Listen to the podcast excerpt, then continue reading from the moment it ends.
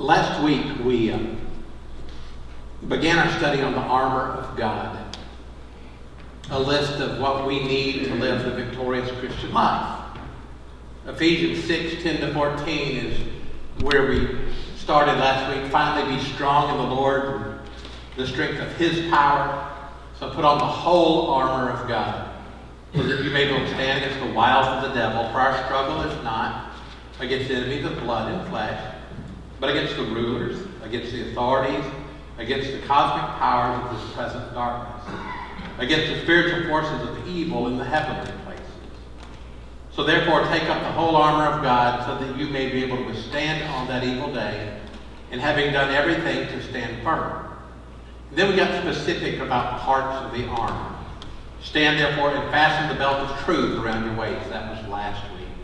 And put on the breastplate of righteousness. That is this week. Last week we looked at the video of Troy Hurtubise, the crazy Canadian who's building a bear-proof suit, and we saw him falling down mountains and being hit with baseball bats and run over by a truck and all sorts of crazy things. We need to be protected every day. We can't be like Switzerland. We cannot be neutral in this fight. C.S. Lewis said, There's no neutral ground in the universe. Every square inch, every split second is claimed by God and counterclaimed by Satan. And I'm afraid C.S. Lewis is right. We're at war. And so we're encouraged to stand firm. And if you're ready to stand firm, Ephesians 6 is for you. There are no furloughs, no leaves of absence, no truces. We always have to be on guard. And so today, the second part of verse 14 is our focus. Ephesians 6.14. Stand therefore, fasten the belt of truth around your waist, and put on a breastplate of righteousness. All of us need the truth of God in our lives. Um, and today, we're going to talk about the breastplate of righteousness. The breastplate covered vital areas in the front, in the back, on the sides. You've seen enough movies to know what it looks like.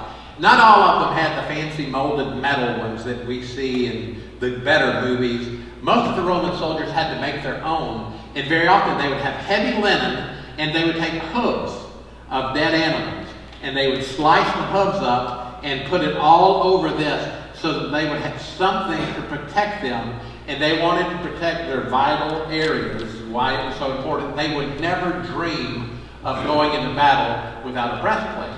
Frank Self uh, is going to hear his grandson speak today. Frank met here uh, a week and a half ago, about two weeks ago, maybe just a week ago, with his beekeeper group. Frank's a beekeeper. Any beekeepers in here besides Frank? Good, we all have sense. And so none of us do that. Can you, if you were going to keep bees, would you not put on every inch of uniform you could put on? I would have on two of everything. I, would want a helmet over the helmet, and I would want all of the gloves and all of the. I just don't want to be stung by.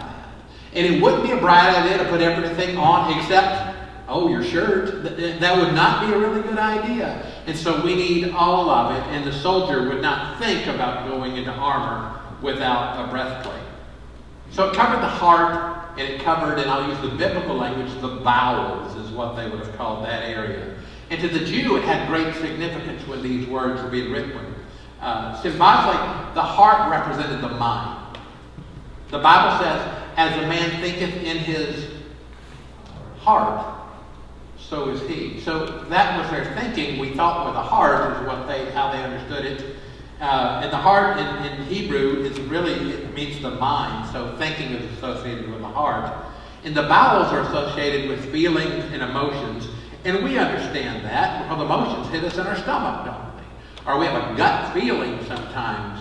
Uh, and so uh, we ache in our stomach when emotions are present So the Hebrew, this meant covering the thinking process and the emotions.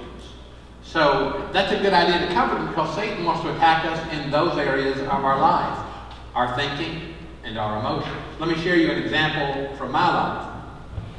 Seven weeks ago, my truck burned up at the Publix park. It didn't burn up, it just melted the battery in the grill and the headlights and things like that. So I called the insurance and I didn't know what to do, so they towed it here to the office. And then they decided where to take it, and the body shop came and got it. at the church office.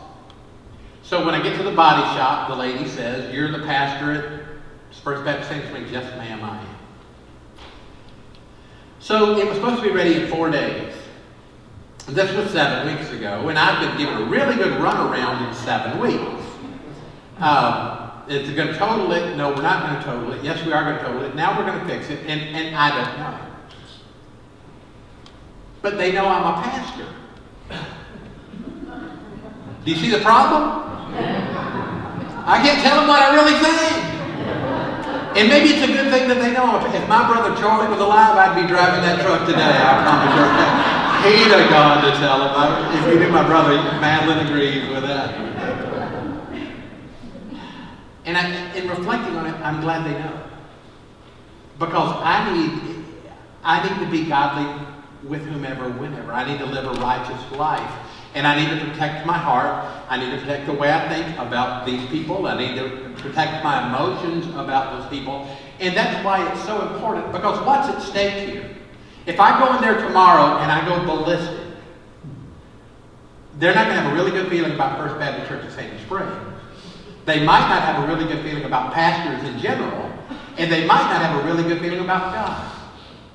There's that much at stake when we mess up. And so it is important that we always have this armor on. Because Satan wants to poison my mind and my emotions just like yours. So we have to be careful. Proverbs 4.23 puts it this way. Keep your heart with all vigilance, for from it flows the spring of life. Another translation puts it this way Guard your heart above all else, for it determines the course of your life. There's so many stories about people that didn't guard their heart. You know a lot of them. I remember this biblical one that I wanted to share with you. Just quickly, the life of Samson. Uh, I started Judges chapter 13. It tells you about what he was born to do. Judges 13 says this Against the, Israel, again, the Israelites did evil in the Lord's sight, so the Lord handed them over to the Philistines, who oppressed them for 40 years. In those days, a man named Manoah from the tribe of Dan lived in the town of Zorah. His wife was unable to become pregnant. They had no children. The angel of the Lord appeared to Manoah's wife and said, Even though you've been unable to have children, you'll soon become pregnant and give birth to a son. So be careful. You must not drink wine or any other alcoholic drink, nor eat any forbidden food. You'll become pregnant and give birth to a son and his hair must never be cut, for he will be dedicated to God as a Nazarite from birth. He'll begin to rescue Israel from the Philistines. You can go home and read the rest of the story. You know it so very well. Samson, well, he had a problem, didn't he? He, liked the ladies, and one in particular he shouldn't have. He did, Delilah. Was it Tom Jones or Engelbert Humperdinck that sang about Delilah? Why, why, why? It was a soap opera story, and, and you know he lost his. Why do I think of things like that? I have no idea why my mind went there. You know the story, and Samson really messed up, and he lost his power. We're going to skip reading the whole story, but I want to show you one verse. One verse that is in Judges 16 17. It says this after she pestered him and pestered him and pestered him, to tell her the secret. Finally, after tricking her several times, it says, Samson shared his secret with her. My hair has never been cut. He confessed. For I was dedicated to God as a Nazarite from birth. If my head were shaved, my strength would leave me, and I'd become as weak as anyone else. You know the rest of the story.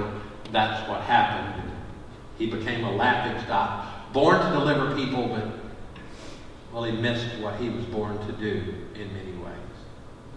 That verse 17, it says, Finally, Samson shared his secret with her.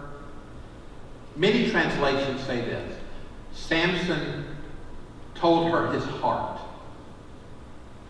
Samson told her his heart. What happened is Samson gave his heart to the wrong person. And if he had guarded his heart, he would have accomplished greater things. We could sit in a circle and make a list of people from the news. If they'd have guarded, guarded their heart, they'd have done greater things. If he'd have put on the breastplate of righteousness, if he'd have protected his thinking and protected his emotions, he would have continued to be protective to God. But he gave his heart to someone other than God. That's idolatry. There are some things you only give to God. God wants your heart for himself. Over the years, I've made it a habit to tell my wife and my children, I love you as much as God will let me. They have to understand, as much as I love them, there's a pecking order. And God has to have first spot. And by the way, it's a good thing for wives and children, or husbands and children. When your spouse is dedicated to God, they're going to treat you better. So God has to have first place in our hearts. So now let's talk about righteousness for a minute. Righteousness is right standing with God. It's not what we do, it's not who we are, it's what's been done for us. If we try to stand on our own, we are in trouble. Bill wanted you to know that he wasn't perfect. I don't even have to tell you, you already know about me. But Isaiah 64 6 says this about all of us. We're all infected and impure with sin. When we display our righteous deeds, they are nothing but filthy rags. Like autumn leaves, we wither and fall, and our sin sweeps us away like the wind. Romans 3.10 says this, There's no one righteous, no, not even one. On the day we become a Christian, God makes us righteous because of what Christ did for us, not anything we have done. If anybody in all of the Scripture could say, you know, other than Christ, I, have done pretty good, I'm righteous, it's Paul. Paul was trained and pedigreed and, and was just right. But look what he says about this problem in Philippians 3, beginning at verse 4. Paul says, Though I could have confidence in my own effort, if anybody could, I'm special if anybody is. Indeed, if others have reason eh, for confidence in their own efforts, I have even more. Why is that? Well, he says, I was circumcised when I was eight days old according to the law. I'm pure-blooded citizen of Israel and a member of the tribe of Benjamin, very prestigious. A real Hebrew if there ever was one. I was a member of the Pharisees, that's a special group, to the Jews, who demand the strictest obedience to the Jewish law. I was so zealous that I harshly persecuted the church, the Christian way, and as for righteousness, I obeyed the law without fault, did everything he should. I once thought these things were valuable. Uh-oh. But they're not. But now I consider them worthless because of what Christ has done. Yes, everything else is worthless when compared with the infinite value of knowing Christ, Jesus my Lord. For his sake I've discarded everything else, counting it all as garbage, so that I could gain Christ and become one with him. I no longer count on my own righteousness through obeying the law. Rather, I become righteous through faith in Christ. For God's way of making us right with himself depends on faith. Wow. Paul could even say, I'm not good enough. None of us are. We need the righteousness of Christ. Picture with me a boy coming to a castle of a great king to seek a favor. The rags he is wearing stick out like a sore thumb to the people elegantly dressed in the king's court. It's quite a contrast. And guests at the castle point and laugh at the poor beggar. As he stands in front of the king, the king's own son steps down and stands next to the poorly dressed boy. And what he does next shocks everyone. He takes off his armor and places it on the boy. Now suddenly everything has changed. The finger pointing and the laughter, they stop. And the king grants the young boy his request and even more. That's our story. We come to God with nothing. There's no goodness in us that can earn his favor. We're orphans with filthy rags. We are outcasts. But then Christ comes near and gives us his righteousness, and everything is changed. It is important that every day, every moment of the day, because we're always under attack, we put on the breastplate of righteousness. Guard our hearts, guard our pray.